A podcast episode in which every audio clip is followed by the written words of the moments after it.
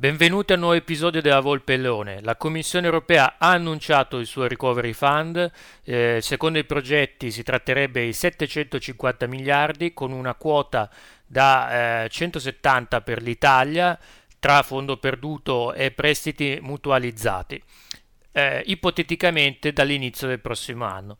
È tutto oro quel che luccica, quali sono le condizioni?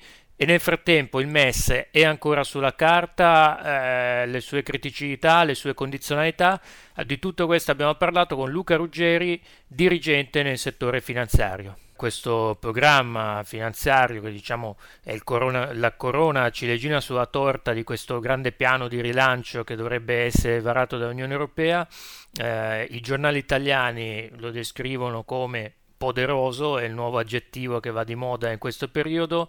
Eh, si dice che ci sono moltissimi miliardi disponibili per l'Italia, che avrà una fetta considerevole sia sotto forma di prestiti sia sotto forma di eh, diciamo investimenti a fondo perduto.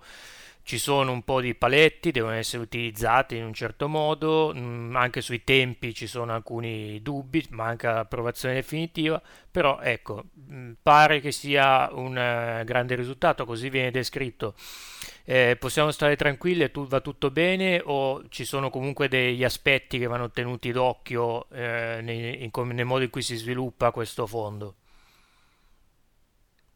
Buongiorno Daniele, buongiorno anche a tutti coloro che sono in ascolto. La nuova iniziativa della Commissione europea che riprende il piano Merkel-Macron ma ampliandolo in termini di dimensioni, in effetti è stata presentata come una, un'iniziativa, un game changer, come dicono, una, un grande cambiamento, eh, sia per gli importi, sì, settecentocinquanta miliardi che si sommano ai cinquecentoquaranta miliardi del previsti attraverso il M E S, SURE e la B E I, e sia per le modalità. In estrema sintesi, la Commissione metterebbe titoli sui mercati finanziari internazionali per raccogliere le risorse, titoli che sarebbero poi garantiti dalla, dal budget, in buona sostanza, della Commissione europea. Da questo punto di vista, oggettivamente è comunque un passo avanti, visto che abbiamo una consistente emissione di, di titoli in qualche modo eh, eh, mettendo in comune un nuovo debito. Se questo è l'aspetto indubitabilmente positivo, eh, questo Recovery Fund qualche tema lo pone, qualche perplessità eh, non irrilevante la pone. In primo luogo, eh, la, la materia del tempo è sembrata scomparire dagli schermi. Questo è un progetto, ancorché tutti si, si siano un po' dilettati, per così dire, a discettare su quanti miliardi arriveranno all'Italia, questa è solo una proposta, dovrà essere approvata. Vedremo quali saranno i veri numeri. Ma al di là di, di questo è assolutamente chiaro che quei soldi ben difficilmente arriveranno prima del duemilaventuno. Eh, siamo già praticamente la prossima settimana è giugno, le imprese non hanno ricevuto di fatto nemmeno un euro e di assenza di liquidità si muore. Quindi questo tema, mh, diciamo passato un po' sotto silenzio, eh, è invece un tema di, di grande rilevanza. L'altro aspetto eh, riguarda la, mh, il vero vantaggio in termini economici per l'Italia, dando per certo, ancorché non siano in realtà, i centosettantadue miliardi dovuti e previsti per l'Italia, di cui un'ottantina in, sotto forma di eh, fondi a fondo perduto e gli altri invece una novantina in termini di prestiti. Questi soldi però eh, vanno in qualche modo eh, vanno confrontati con le somme che l'Italia versa al, al budget della, della, della, della, nostra, della nostra Europa. Se si fanno quattro calcoli, di fatto il vantaggio dell'Italia sarebbero circa venticinque miliardi in cinque anni. Non casualmente, che per carità mh, sono sempre un passo in avanti, almeno a livello teorico, rispetto alla posizione attuale dell'Italia come contribuente netto, ma eh, non, non sembra un impatto così eh, importante da giustificare gli entusiasmi. Non casualmente eh, Muncao sul Financial Times parla di un impatto di un mezzo per cento sul P I L, definendolo insomma, troppo poco. Quindi abbiamo mh, così la- lavorando su questa, su quello che ad oggi è semplicemente una eh, qualche slide consegnata alla stampa. Se possiamo dire, possiamo vedere mh, con favore un'emissione mh, comune di titoli, dall'altra il, eh, i, la tempistica non appare entusiasmante, e questo probabilmente spiega il perché il, il famoso spread sul, tra B T P e Bund non si sia poi in realtà mosso così tanto. Evidentemente eh, gli operatori finanziari dopo un primo momento di entusiasmo hanno iniziato ad analizzare la cosa e non l'hanno apprezzata così come è stata presentata su gran parte dei mass media. E poi abbiamo per l'appunto la tematica della, di quale sia effettivamente il, l'impatto eh, a favore dell'Italia in termini assoluti. Ripeto, mh, ben inferiore a, agli ottanta miliardi p- apparentemente regalati che i mass media hanno indicato. Vi è poi da dire che il, eh, l'utilizzo di quei fondi eh, sarà basato su una, una proposta dello, del singolo Stato alla Commissione, Commissione che dovrà valutare la proposta e quindi verificarne il, l'effettiva applicazione. In termini pratici, vorrà dire che questi fondi saranno comunque sottoposti ad un'attenta analisi da parte della Commissione che ne, vincoleranno, ne vincolerà la destinazione, quindi non sarà possibile utilizzarli mh, sulla base solo di valutazioni eh, del singolo governo, del tutto sganciate da ogni altra considerazione. In questo senso, eh, le indicazioni che si rilevano dalla Commissione fanno riferimento all'economia digitale e alla conversione verso un'economia green. Sono obiettivi eh, assolutamente positivi, assolutamente da guardare con favore, vanno però eh, calati nella realtà. Quindi, ponendo che questo processo vada avanti, ci si debba poi interrogare su dove andranno effettivamente i fondi, mh, va tenuto conto del rischio che buona parte della svolta green finisca per eh, sostenere la riconversione di alcuni settori, tipicamente l'automobile, che in questo momento eh, sconta da una parte la crisi del, mh, del Covid, ma anche un cambio strutturale con un passaggio, con l'abbandono delle tecnologie diesel, il passaggio in buona sostanza all'elettrico.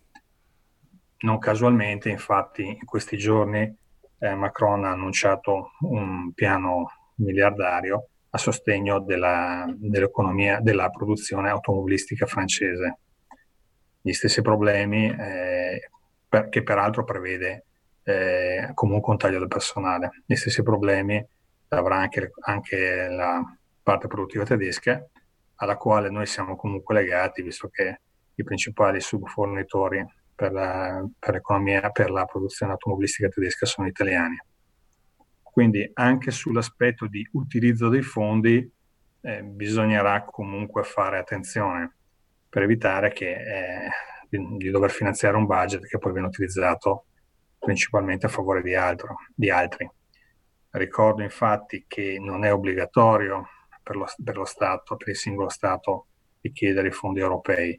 Deve presentare un progetto con degli investimenti, ma la presentazione è volontaria.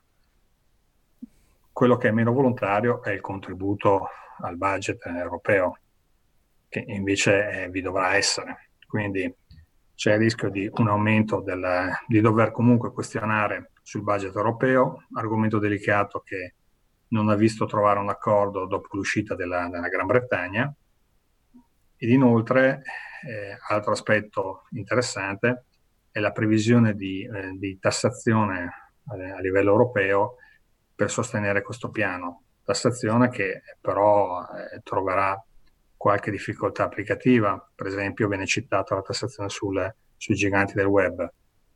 Mm, è noto a tutti che mm, questi operatori finanziari massimizzano, per così dire, eh, la loro gestione fiscale e quindi di tasse ne pagano veramente poche.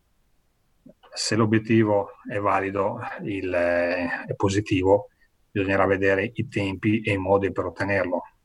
Quindi abbiamo in estrema sintesi un'iniziativa che presenta sì un aspetto positivo di, di diciamo pos- messi in comune di, di alcuni debiti, e che quindi per quanto riguarda l'Italia vuol dire eh, una, una provvigionarsi mer- sui mercati in via mediata a un tasso più basso di quello che otterremo. D'altro canto però i tempi non saranno brevi, la ripartizione dei fondi non, con ogni probabilità non sarà così buono come viene eh, sventolata, e poi ci saranno i problemi applicativi sulle, sugli investimenti da presentare, sui controlli che la Commissione effettuerà e anche sulla nostra capacità poi di utilizzare quei denari. Quindi un quadro mh, non così ovvio come viene presentato, un quadro che sì ha degli aspetti positivi, ma presenta anche mh, più di qualche criticità. Cioè in sostanza eh, l'Italia da andarci in perdita finanziariamente con l'Unione Europea dal prossimo anno potrebbe andarci leggermente in positivo eh, nel migliore dei casi, perché questo è comunque lo scenario migliore. Poi ci sono, come dicevi, tutti questi vincoli sul modo in cui vanno spesi, eh, la certezza che rimane è che invece bisogna comunque finanziare questo recovery fund e che quindi ci saranno da qualche parte, verranno presi dei soldi in più. Quindi diciamo la notizia esatto. È buona, eh, c'ha anche i suoi risvolti non totalmente positivi, e in ogni caso non andrebbe forse presa in quella maniera trionfalistica con il quale viene ora vissuta. E poi la questione tempistica è fondamentale, perché anche ponendo che il recovery fund vada nel migliore dei modi, che si riveli uno strumento utilissimo, che l'Italia riesca poi a spendere in maniera molto efficiente questi soldi per interessi propri, non come eh, mettevi in guardia, per interessi di industrie di altri paesi, rimane il problema. Però al duemilaventuno bisogna arrivarci, e la situazione qui è molto pesante, ne accennava all'inizio, e quindi si fanno sempre più insistenti le voci, e del resto proseguono da tempo, malgrado le smentite dalle parti del governo, in particolare da, da Palazzo Chigi, di un possibile ri, mh, ricorso al M E S, eh, il meccanismo europeo di stabilità, di cui tu hai scritto diverse cose proprio per il nostro centro studi. Rimando in particolare, c'è un tuo report che si trova nel nostro sito, è stato anche presentato alla Camera eh, con l'ex vice ministro dell'economia Massimo Garavaglia. Nel frattempo alcune cose sono cambiate, c'è questa prospettiva di ricevere un, dei prestiti pari senza condizionalità, eh, limitati alle spese sanitarie, che comunque sono una componente non, non trascurabile. Eh, anche qui effettivamente possiamo fidarci che non ci saranno condizionalità, eh, andare a prendere questi prestiti eh, per spenderli in un settore molto importante, ma comunque diciamo non, non produttivo di per sé, ecco, in cui dunque poi non, eh, non, non permettono di avere un ritorno per ripagare questi prestiti. Sul M E S qual è la tua opinione? Eh, sarebbe opportuno o Le, per adesso le incognite sono troppe rispetto ai possibili benefici? È, è interessante che il M E S sia tornato argomento di attualità, perché conferma di fatto quello che si diceva sulla tempistica del Recovery Fund. Se avessero la convinzione che i soldi del Recovery Fund siano, tra virgolette, in arrivo, non avrebbe molto senso interrogarsi sul M E S. Invece, avendo ben presente questo, questa tematica dei tempi, il M E S appari, apparentemente è una soluzione, diciamo, di, di più facile attivazione.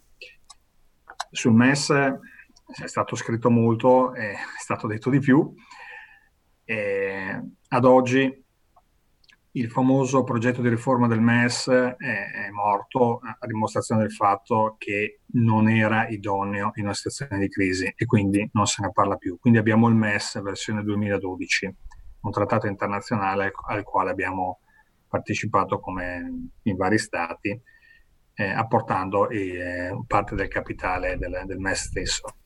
Il M E S, sulla base della nuova linea pandemica, mh, vedrebbe un, un intervento massimo a favore dell'Italia di trentasei miliardi. Eh, anche qui eh, molto entusiasmo mh, sui, sui media, ma ricordo che questi trentasei miliardi non sono mh, trentasei miliardi a fondo perduto per fronteggiare la crisi del coronavirus, sono trentasei miliardi di finanziamenti, quindi eh, trentasei miliardi da restituire indicativamente in una decina d'anni, poi i dettagli dipendono dalla proposta e dalla delibera del, mh, del board del, del M E S. Comunque è una decina di una, trentasei miliardi raccolti sul, sui mercati e prestati all'Italia eh, per circa una decina d'anni. L'unico vero vantaggio del M E S in questo senso è il tasso. Il M E S come ha un rating molto elevato, in questo momento i tassi sono molto bassi, quindi si approvvigionerebbe a qualcosina meno del, in area negativa. Contando le, le commissioni e le ricariche del M E S saremo poco sopra lo zero del, come, come tasso, quindi un tasso effettivamente basso. Rimane eh, però un, rimangono vari, vari temi. Da una parte il, l'ultima emissione di B T P, B T P Italia ha, dimostra- ha raccolto in brevissimo tempo ventidue miliardi, certo ha pagati l'uno virgola quattro. Però dimostra che l'Italia, con la B C E che è operativa, riesce ad approvvigionarsi a tassi interessanti. Sul, mentre l'intervento del M E S avre, avrebbe da una parte come unico vantaggio un tasso di, un pochino più basso rispetto a quello che potremmo spuntare con i B T P, dall'altro però Eh, ricordo che il, il patto di stabilità non è stato cancellato, è stato semplicemente sospeso. Finita la crisi, il, eh, torniamo ai vecchi sistemi, e trovarsi con trentasei miliardi di debito nei confronti del M E S non costituirà una, una posizione di forza, per così dire, in sede di trattativa europea. Quindi mh, Non, è, non appare così entusiasmante come prospettiva. La riprova è data dal fatto che nessun altro paese, a parte forse Cipro, è intenzionata a attivarsi nei confronti del M E S. Certo, si può dire noi ci approvvigioniamo a un tasso più alto rispetto a Francia e Portogallo. Certo che se, le, se l'iniziativa fosse così interessante, la Grecia, tanto per dire un nome, magari ci potrebbe pensare. Invece in realtà lo strumento viene guardato con, con molto ma molto cautela. È l'esperienza greca che è qualcosa abbia insegnato un po' a tutti. Non sembra quindi un, un, uno strumento francamente così interessante. C'è poi un tema di effetto stigma, come, come viene chiamato, cioè il, il timore che eh, utilizzando questo strumento in qualche modo si autocertifichi la propria situazione di difficoltà finanziaria. Prestando il fianco agli speculatori e a chi potrebbe ecco, farci, farci del male. E, esatto. Spostiamoci un attimo sul campo invece delle iniziative eh, del governo italiano. Eh, c'è stata una questione che ha fatto molto discutere essenzialmente per il caso F C A. Mi sto riferendo alle garanzie statali sui prestiti per queste grandi aziende. Eh, un dettaglio della legge ha fatto storcere il naso a qualcuno, nel senso che viene giustamente, direi, proibito a chi beneficia di queste mh, garanzie sui prestiti di distribuire dividendi o riacquistare le proprie azioni. Eh, però d'altro canto questa limitazione vale soltanto per chi ha sede in Italia. Quindi il problema è per tutti quelli che hanno invece sedi all'estero, sono tanti, eh, perché nel sistema, con gli attuali sistemi fiscali e l'apertura diciamo, dei confini, eccetera, eh, molti trovano vantaggioso porre le proprie sedi altrove. Questi che già sono stati come dire, poco patriottici nel spostare le sedi all'estero sono adesso anche favoriti rispetto a coloro che invece hanno mantenuto le sedi fiscali in Italia, quindi in questi anni continuato a pagare le tasse in Italia. Cosa ne pensi? Oggettivamente eh, il, il caso F C A ha fatto un po' Eh, alzare qualche sopracciglio anche in relazione al fatto che ha atteso un dividendo straordinario in vista dell'operazione con Peugeot. Peraltro mi, per, ehm, prima avevamo citato Renault che doveva essere l'altro salvatore di, di F C A eh, e pur con una presenza consistente dello Stato, ha appena chiesto di essere ulteriormente sostenuta per evitare di finire gambe all'aria. Eh, il, il divieto di distribuzione degli utili in effetti opera di fatto solo in Italia, e sarebbe molto complesso andare a perseguire società all'estero. Eh, cioè, ci sarebbe un problema di, di enforcement, come si dice. Detto questo, eh, credo che, come fanno peraltro anche i nostri cugini d'Oltralpe, eh, sarebbe quantomeno opportuno Eh, vincolare le, queste, questa garanzia al mantenimento della, dell'attività, alla non delocalizzazione e poi la successiva verifica che effettivamente le, gli impegni vengano mantenuti. Non è una soluzione eccezionale, siamo d'accordo. In questo caso, però, in, soprattutto in questo periodo, credo che la prima assoluta priorità dovrebbe essere la tutela del nostro patrimonio industriale, cioè la capacità di produrre e i relativi posti di lavoro. Anche se sì, il, perché in questo momento rischiamo eh, una parità di capacità produttiva. Ricordo che la crisi del duemilaotto ci è costato quasi un quarto della capacità produttiva, e da quella crisi di fatto non ci siamo mai del tutto ripresi, non abbiamo mai del tutto recuperato. In questo momento, quindi, pur eh, reputando subottimale quella, quella soluzione, Eh, forse bisognerà tapparsi il naso e cercare di, di procedere.